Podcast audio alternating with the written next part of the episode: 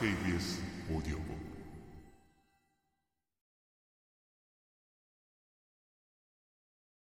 과학자가 가설을 검증하는 방법.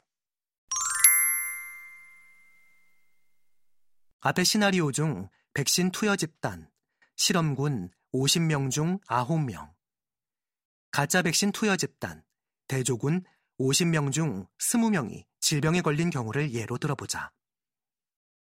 실험군의 발병률은 18%, 50분의 9. 대조군의 발병률은 40%, 50분의 20이다. 이를 통해 백신의 예방 효과가 있는지 없는지 어떻게 할수 있을까? 한 가지 가능한 방법은 백신의 효과가 전혀 없다고 가정했을 때 이런 데이터가 우연히 나올 수 있는지 알아보는 것이다.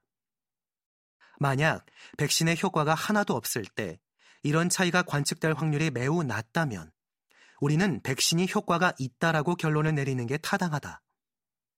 하지만 백신이 전혀 효과가 없더라도 이런 차이가 충분히 우연에 의해 나올 수 있다면 우리는 백신의 효과가 충분히 검증되지 않았다라는 결론을 내릴 수 있다. 먼저 백신의 효과가 전혀 없다고 가정해보자. 그러면 실험군과 대조군의 발생률은 차이가 없어야 한다. 우리가 본 발병률 18%와 40%는 우연히 발생한 차이일 뿐이다. 그러면 우리는 두 집단의 자료를 뭉개서 하나의 집단으로 합칠 수 있다. 애초에 진짜 발병률에는 차이가 없으니까 이렇게 해도 상관없을 것이다. 그러면 전체 100명 중 발병한 사람의 숫자는 총 29명이다. 즉, 29%가 우리가 모은 참가자들의 발병률인데 편의상 이 값이 진짜 발병률이라고 가정하겠다. 다음으로 할 일은 진짜 발병률이 29%인 상황에서 50명씩 두 집단을 임의로 뽑았을 때 두 집단 간 발병률의 차이가 일반적으로 얼마인지 계산하는 것이다. 원래대로라면 아무런 차이도 없어야 하지만 앞서 이야기한 표집상의 임의성 때문에 실제로는 차이가 발견된다. 데이터 과학에서는 이 수치를 표준 편차라 부르는데 이를 계산하는 수학 공식이 있지만 생략하겠다. 발병률 차이에 대한 표준 편차를 계산하면 약 0.09, 9%가 나온다. 그러니까 진짜 발병률이 29%인 상황에서 50명씩 두 집단을 임의로 뽑아 발병률을 조사하면 우연에 의해 9% 정도 차이가 날 수 있다는 뜻이다. 예를 들어 한 집단은 50명 중 12명, 24%, 다른 집단은 50명 중 16명, 32% 정도 발병률이 관측되어도 이는 이상한 결과가 아니라 순전히 우연에 의한 차이라는 말이다. 그런데 앞서 언급한 사례에서 발병률 18%와 40%의 차이는 22%다. 그리고 이 값은 방금 계산한 표준 편차 9%의 두 배가 넘는다. 직관적으로 그 어떤 형식적인 통계적 검정 절차를 거치지 않았음에도 22%라는 값은 비정상적으로 커 보인다. 통계학에서 이같이 두 비율이 있을 때 그 중 하나가 다른 하나보다 얼마나 더 큰지 수학적으로 따지는 절차가 있다. 이를 우리의 자료에 적용해 보면 두 집단의 발병률 차이가 통계적으로 유의미하다는 결과를 산출해 준다.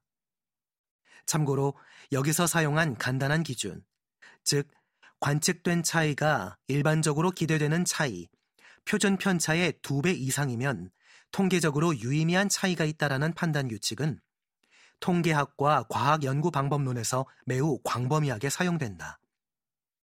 약간 복잡하게 느껴질 수 있지만 핵심은 간단하다. 관측한 자료가 우연히 관측될 만한 것인지 아닌지 판단하겠다는 것이다.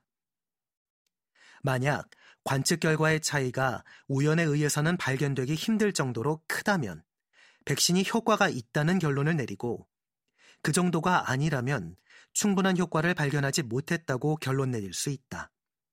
효과가 없다고 결론 내리는 것이 아니다. 사실 과학자들이 통계학을 사용하여 자신의 주장이 맞는지 틀렸는지 확인할 때 하는 일은 대부분 이런 것, 즉 연구자의 가설이 틀렸다는 가정 아래 데이터가 우연히 관측될 수 있는지 아닌지 판단하는 일이다.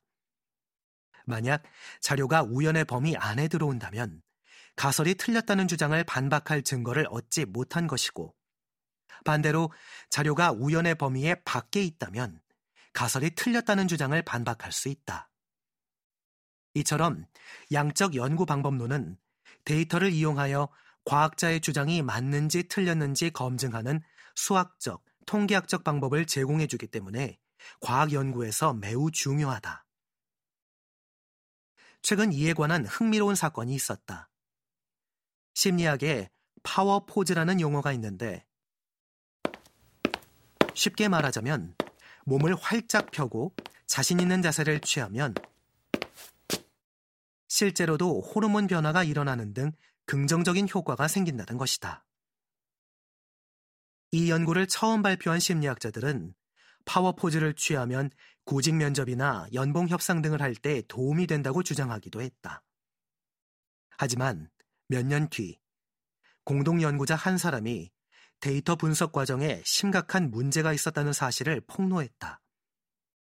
예를 들어 연구자들은 자신의 자료가 우연에 의해 발견될 수 없음을 입증하기 위해 우연에 의해 발견될 수 있다는 결과가 나올 때마다 추가 자료를 수집하여 결론이 뒤집히기만을 기다렸다. 그 결과 연구자들은 결국 우연을 반박할 수 있었다. 이와 같이 연구 방법론은 과학자들에게 주장을 검증할 방법을 제공하기도 하지만 오남용되면 과학의 정직성을 해치는 무기로 돌변할 수도 있다. 그래서 이를 정확히 알고 적용하는 것이 과학 발전에 매우 중요하다.